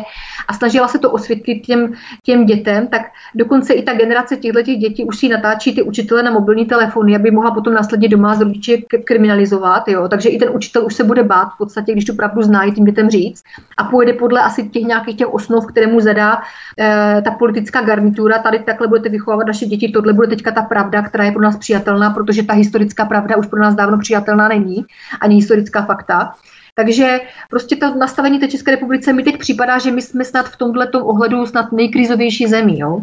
Že uh, snad není stát v Evropské unii, kde by to bylo až tak vyhrocené, jako to tady vyhrotila, vyhrotila vláda pěti koalice a rozpoutala tady takovou společenskou nenávist, takové napětí jo, a takové prostě extrémy, že já nepochybuju o tom, že toto všechno jde kruček po kručku, že to je připravovaný záměr, stejně jako bankrot České republiky je připravovaný záměr. A uh, nevím prostě, jak se s tím popasovat teď jinak, než prostě veřejně tu pravdu se nebát říct a aby se lidi prostě skutečně dali trošku dohromady, sjednotili se i ty v uvozovkách vlastenecké iniciativy, já říkám v uvozovkách, protože jich moc není, že jo, No a Prostě hlavně, hlavně se nebát prostě opírat se o tu ústavu České republiky. Z toho principu jsme založili eh, Institut ochrany práv občanů, abychom skutečně iniciovali v lidech uh, tu odvahu. Uh, bohužel je to strašné, že musím dneska říkat odvahu, říkat pravdu. Že? To je, kam jsme, jako rozumíš, jo? Vem si to slovně spojení. Odvaha říkat pravdu, jo? Takže vlastně v podstatě buď si odvážný a říkáš tu pravdu a nebojíš se jí říct, byť teda můžeš očekávat nějaké následky, že jo, že si poneseš, a nebo prostě tu odvahu nemáš a si tam mlčící většina, která prostě jenom lajkuje a píše komentáře na těch sociálních sítích, jo, a někteří už ani to ne, protože co kdyby to náhodou někdo nahlásil, jo, takže já k této společnosti asi víc už nemám, než jsem dneska sdělila, protože je to fakt na lidech, a jestli se nepoučíme z historie, tak prostě se ta historie bude opakovat znovu a projdeme si těmi fázemi postupně znovu, no, což jako samozřejmě nechci, že jo. Samozřejmě, protože právě proto se na českém mainstreamu rozpoutala hysterie a pogrom na takzvané dezinformace, protože jakou zárnou budoucnost nám mohou politici nabídnout? Hemis v potravinách, válku na Ukrajině, zdražování energií, zdražování potravin, zdražování nájmů. Zrušení hotovosti. Samozřejmě, zrušení hotovosti, zvyšování hypoték, vyšší daně na nemovitost třeba, vyšší DPH a oni ještě chtějí, abychom jim čistili boty, uctívali je a měli důvěru v tento svínský systém a mají panickou hrůzu z hněvu veřejnosti, která je natlakovaná. Jo? To znamená, kdokoliv nežere nás a naše mafiánské kámoše je dezinformátor. A to je právě to poselství, které samozřejmě může odšpuntovat i to tvé tvrzení ohledně denacifikace a deukranizace Česka. Samozřejmě, takže potom, potom vlastně dochází k tomu, že se tady různé, uh, různé politické organizace uh, dělají demonstrace na Václaváku, že jo. Byť jsou to zastánci, ti Eh, ti, kteří to iniciují, tak jsou zastánci Evropské unie a NATO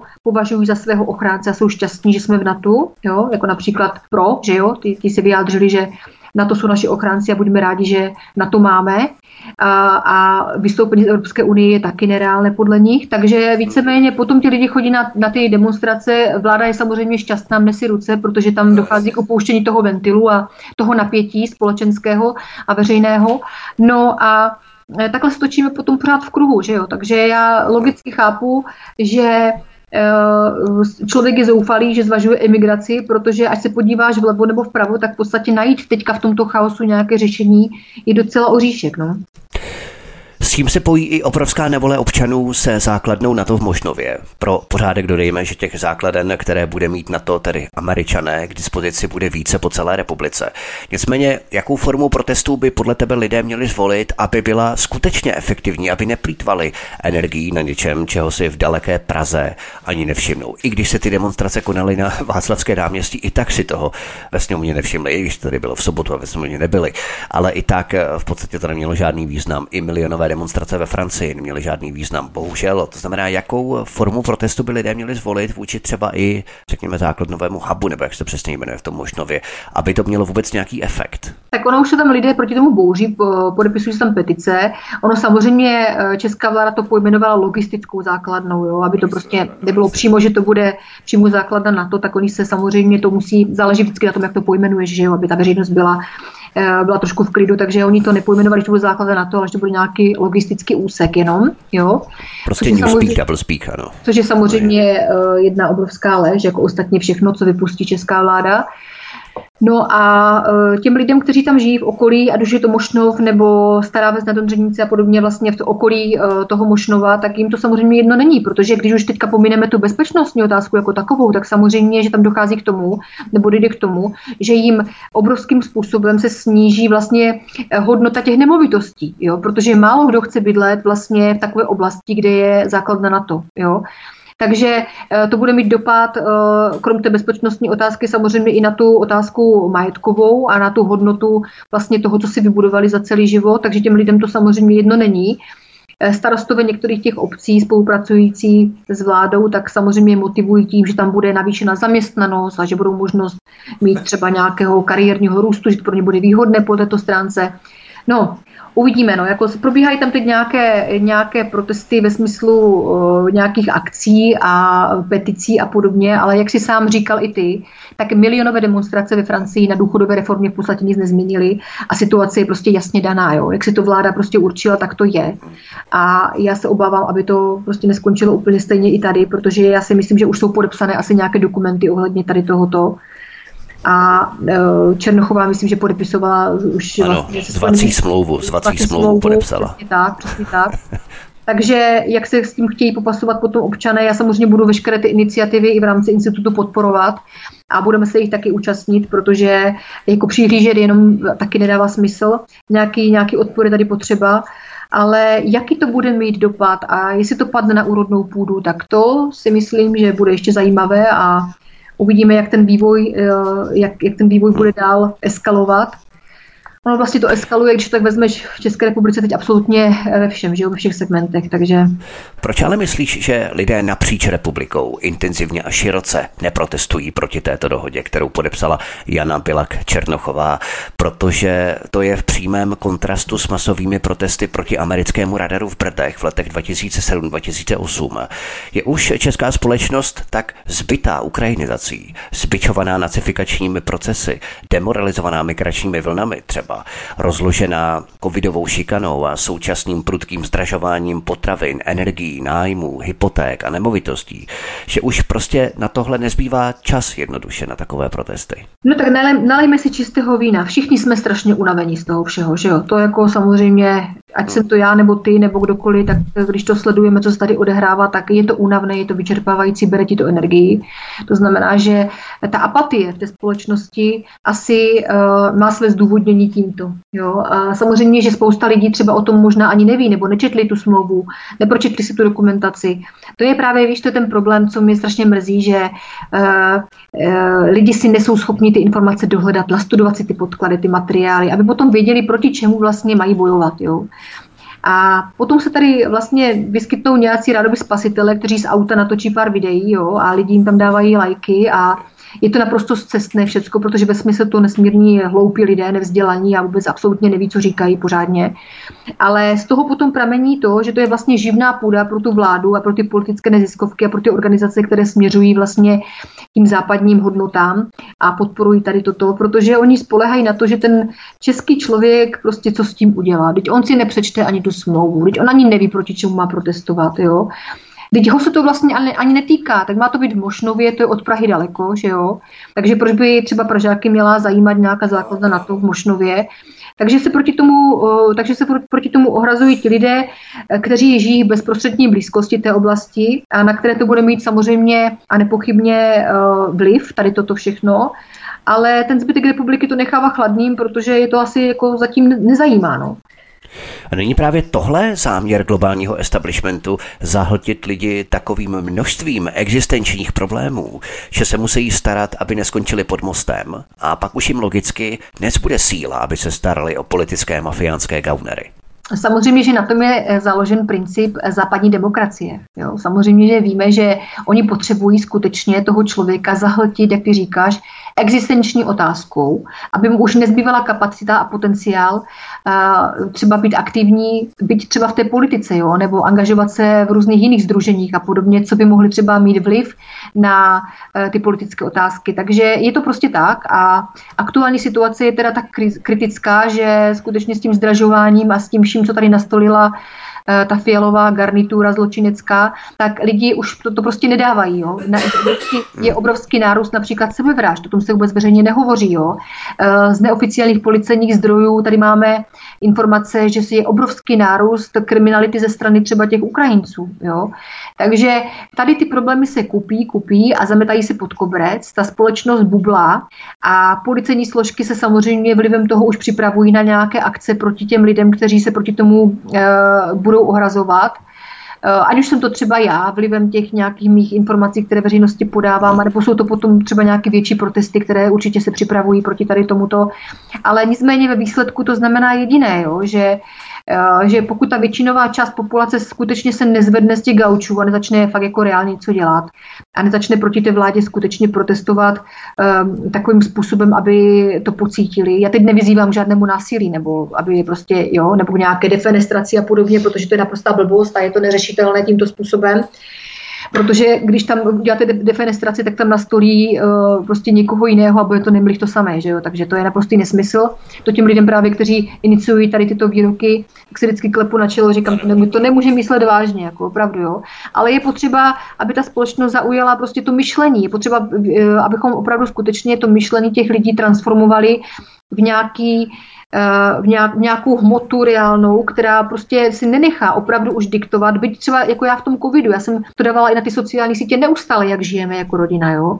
že je z, toho, je z toho z té situace samozřejmě cesta ven, ale musíte se vy sami za sebe zapojit. Tady skutečně to říkáme v každém vysílání, tady není žádný spasitel, který vás to, z těch problémů dostane. Neexistuje takový člověk, opravdu ne. A jestli vám to někdo slibuje, tak je to jenom lhář populista, který se potřebuje dostat k, eh, ke koritu Eh, vydlaždící cestu eh, tím, tím, tím vědomím těch duchem slabých, že jo, a víceméně ve výsledku to znamená, že tam budou ti sami lidé, jak jsou tam teď, nedělejme si iluze. Takže skutečně pokud každý z vás eh, ne, nezaujme v tom životě prostě postoj takový, aby to mělo dopad na tu politickou garnituru, tak se tady nezmění vůbec nic. Tak, je potřeba vždycky je potřeba začít eh, u sebe na redukci na tu individuální konkrétní úroveň jednotlivce, to je velmi důležité. Já v tom ale vidím ještě hlubší problém a to nastavení lidí na, já bych to nazval, komercionalizaci výhod. V překladu, co z toho budu mít. Lidé si samozřejmě zanadávají třeba na internetu, ale v reálném životě zase až tak zásadoví nejsou. A pokud jim ten systém, který oni tak vehementně kritizují na internetu, něco momentálně přinese, tak najednou to není zas tak až moc špatné. Jo? Dalo by se to lidově označit jako česká vychcanost, bohužel. Zásadovost sice ano, ale pocať pocať. A to je právě ten problém, že lidé v podstatě neudrží tu stejnou linii, jak na internetu, tak v reálném životě. No tak hlavně čekají pořád, že to za ně někdo vyřeší, že jo. Takže jako, jak jsem říkala, tady je potřeba změnit to myšlení těch lidí, aby prostě skutečně byli schopni převzít tu osobní, když oni to nenávidí, když já to vždycky říkám, tak mi tam pro lidi píše, já to tak nenávidím, říkat tu osobní zodpovědnost, co to je ta osobní zodpovědnost, jo. Přesně, jo. No, takže je tady nevole k tady tomuto, protože obecně z těch lidí se stali skutečně, já teď nechci někoho urazit, jo. Teď to ne, prosím vás neglobalizuji, ale ob, obecně opravdu platí to, že lidi prostě tak nějak zovčeli, zovcovatili, jo, že skutečně se nechávají vést jako to stádo a kývou a kývou, pak se nechají zase finančně oholit, pak jim zase ta vlna naroste a je to furt dokola, furt dokola takže pokud ta nevole nevíde skutečně z podstaty toho člověka, té společnosti, tak tady nějaký základ pro změnu obávám se nebude. No. Já už tak nějak nevěřím tomu, že tento národ má prostě smůlu na politiky. Každá politická elita do velké míry reflektuje národ jako takový. Lidé třeba zvolí ODS do vlády. Jo? Ta poruší sliby a začne dělat šílené kroky, které sníží naší životní úroveň. Lidé se poučí a příště ODSku prostě oslabí a půjde do opozice. Po čase doroste kohorta nových voličů, kteří nepamatují tu vládu ODS předtím a ti pak zvolí a celý cyklus se opakuje znovu a z tohoto systému v podstatě není cesty ven. A to je právě to, o čem my hovoříme, že je potřeba měnit ten systém od základu takovým způsobem, že prostě politické strany, politické subjekty, politická tělesa vůbec eh, nejsou udržitelná v rámci toho systému osobní zodpovědnosti, kterou musí mít nejenom občan, ale musí mít samozřejmě politici, individuální politici tu osobní zodpovědnost za svá rozhodnutí. No, jak, je to jak říkáš. No. My třeba eh, jsme založili ten institut ochrana práv občanů třeba i z toho důvodu, že v rámci nějaké osvěty jo, a se snažíme těm lidem e, prostě ukazovat možnosti. Jo, ty můžeš lidem ukázat možnosti, jaké jsou, ale pak už je přímo na nich, jestli on to bude brát vážně a půjde tou cestou, nebo nepůjde. Jo? A samozřejmě, že uh, já jsem třeba dávala, dávala na svůj facebookový profil, protože tady tyto všechny iniciativy děláme, my se nám nestojí žádní kmotři, žádní sponzoři, toto děláme všechno vlastně eh, na základě dobrovolnosti. Jo? Těch lidí, kteří se toho účastní, pomáháme lidem, kteří jsou persekuováni v zaměstnání, jsou vyhazováni z práce. Teď řešíme konkrétní čtyři případy, ale bohužel oni se bojí Eh, bojí, abychom zveřejnili jména, takže jsme teda, byť nám to teda škodí trošku částečně, protože samozřejmě, že jsme chtěli veřejně na to poukázat, co se odehrává, mm. tak konkrétně v těchto případech je ten strach těch lidí tak velký, že nemůžeme zveřejnit prostě ani o koho konkrétně jde, což mě mrzí ale snad se, snad se dobereme i případu, kde to bude možné, abychom veřejnosti ukázali názorný příklad. Ale my, když potom poukážeme veřejně, dejme tomu, že by mohli přispět třeba každý nějakou drobnou částku na institut z toho důvodu, abychom se na tom podíleli jako celek, jo, tak už zase tam vidíš tu určitou část té populace, kteří, no vy na tom chcete vydělávat a podobně, jo. Ať se lidi zjistí, ať si lidi zjistí, kolik stojí zastoupení, eh, právní zastoupení a kolik stojí hodina třeba, jo, toho právního zastoupení versus případy, které řešíme, které se budou táhnout měsíce, možná roky. Takže já tady přesně vidím tu celospolečenskou takový ten problém, že eh, my něco vybudujeme, eh, my něco postavíme, my těm lidem i pomůžeme, ale pokud se do toho má třeba aspoň iniciativně zapojit ta společnost tím, že třeba nás aspoň finančně podpoří, tak už se zase najdou takový rýpalové, kteří v tom zase vidí něco. Jo? Něco, co v tom vůbec není potřeba hledat, protože tak to skutečně není. Tady jsou jiné organizace, které žijí z nějakých příspěvků a podobně, ale rozhodně to není uh, Institut ochrany práv občanů, to v žádném případě ale chtěla jsem poukázat na to, že jako je to těžké teďka s těma lidma, jo? protože tady skutečně vidíš, že o něco se snažíš a e, ta podpora té veřejnosti potom bývá někdy laxní. No. Někdy samozřejmě ne, samozřejmě, že tam máme i spoustu podporovatelů, to se nemůžu říct. Jo, nejsme nějaká neúspěšná organizace, to v žádném případě, ale Eh, je to myšlení takové různorodé. No. To se nedá hold nic dělat. Člověk tu káru alternativy musí hold tlačit dál a doufat a modlit se, eh, že se to třeba někdy zlepší. Nicméně, my jsme trošku odběhli, abychom se tady vrátili a dokončili náš pořad, protože už se blížíme k závěru. Nemá ta americká projekce v Evropě co dočinění se stále hrozícím americkým bankrotem, kdy americký kongres rok co rok zvyšuje strop nutný pro vyhlášení bankrotu. A americký agresor bude tím víc agresivnější, čím víc se bude zmítat v ekonomických křečích? No je to, je to jako o té zdechající kobyle, jo? takže je to přesně tak, nicméně je potřeba si uvědomit, že každá základna na to, eh, v jakýkoliv zemi, ať už to Německo, nebo teď to bude v České republice, tak eh, se nechává tím státem vydržovat. To znamená, nás to bude stát další miliardy a miliardy korun na provoz tady tohoto aparátu celého. A to se nebavím o tom obrovském bezpečnostním riziku, že budeme vlastně taková spádová oblast v případě nějakého konfliktu, že budeme první vlastně na ráně. Takže takže eh, samozřejmě, že Amerika a její ekonomická záležitost, ekonomická stránka, tak to je všeobecně známa, že jo, tam máš prostě, kolik tam máš vlastně negramotných lidí, miliony negramotných lidí, miliony lidí na potravinových lístcích, jo.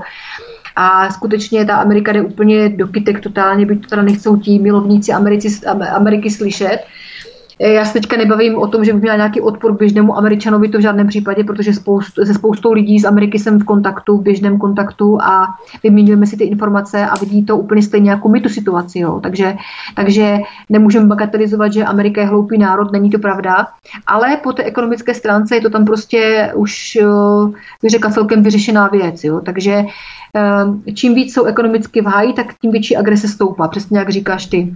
Ale zase na druhou stranu jako podívej se, v jakém státě žijeme. Jo.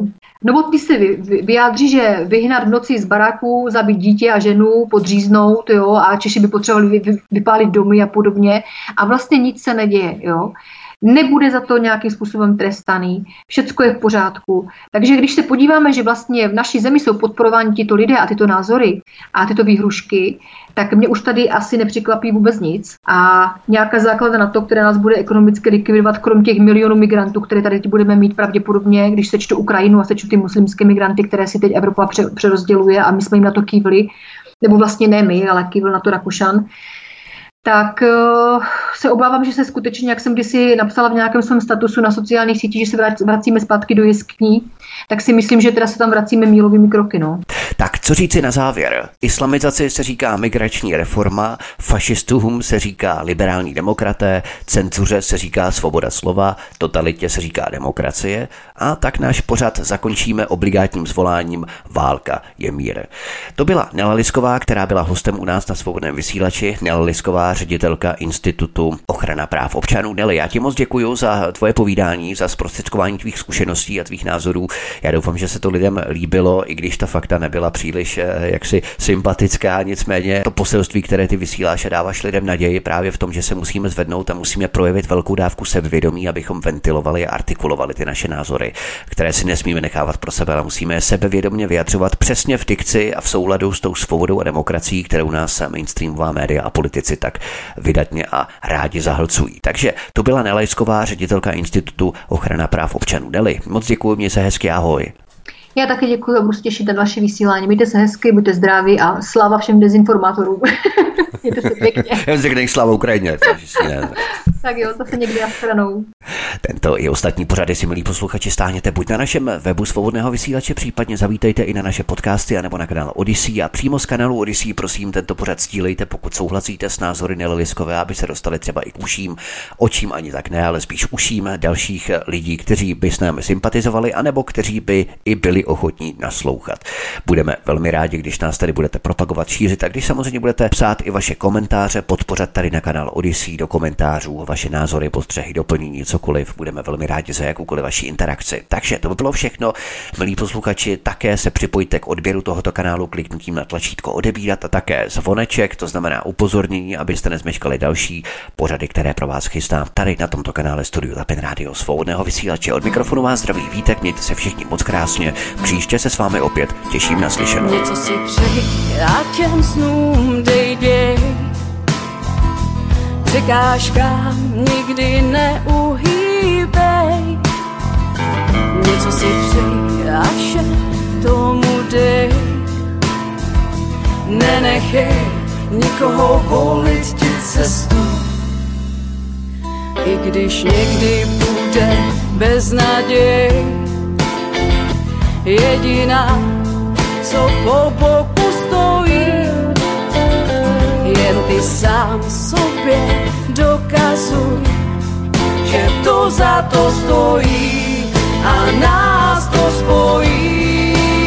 S máme žít, nejenom snída za svým tak začni to vnímat a tenhle song zpívat. Ním máme žít, nejenom snída za svým tak začni se líbat a tenhle song zpívá.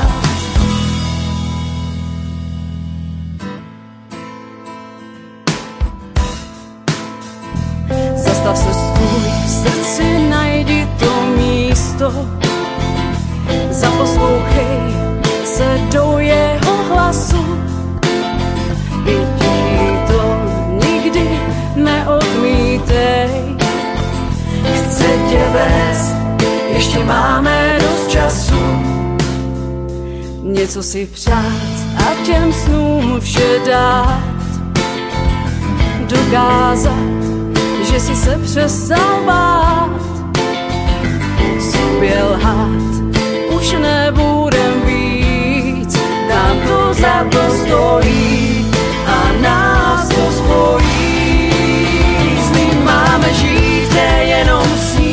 svým tak začni to vnímat a tenhle song zpívat.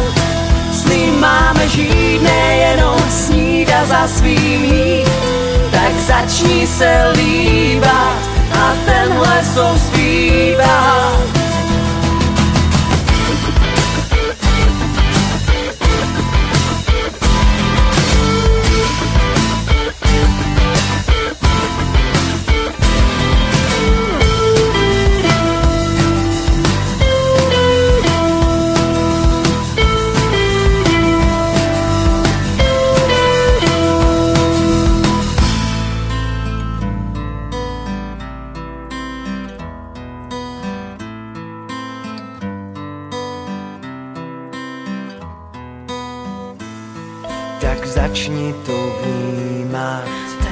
Začni to vnímat.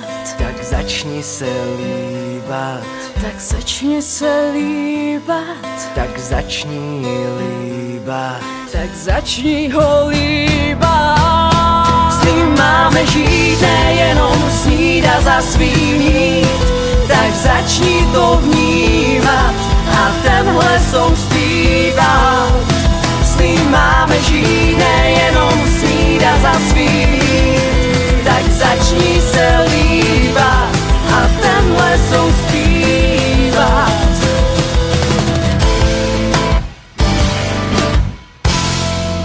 A něco si přej. Prosíme, pomožte nám s propagací kanálu Studia Tapin Rádio Svobodného vysílače CS. Pokud se vám tento nebo jiné pořady na tomto kanále líbí, klikněte na vaší obrazovce na tlačítko s nápisem Sdílet a vyberte sociální síť, na kterou pořad sdílíte. Jde o pouhých pár desítek sekund vašeho času. Děkujeme.